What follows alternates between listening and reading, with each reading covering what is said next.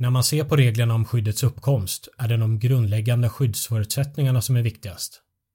Man brukar tala om att de olika immaterialrätterna alla har egna trösklar som måste passeras för att ett beviljande av en ensamrätt överhuvudtaget ska vara aktuellt. Inom upphovsrätten talar man om verkshöjd eller originalitet. Inom varumärkesrätten talar man om särskiljningsförmåga. Inom patenträtten talar man om både nyhet, uppfinningshöjd och industriell tillämpbarhet, men då framförallt uppfinningshöjden.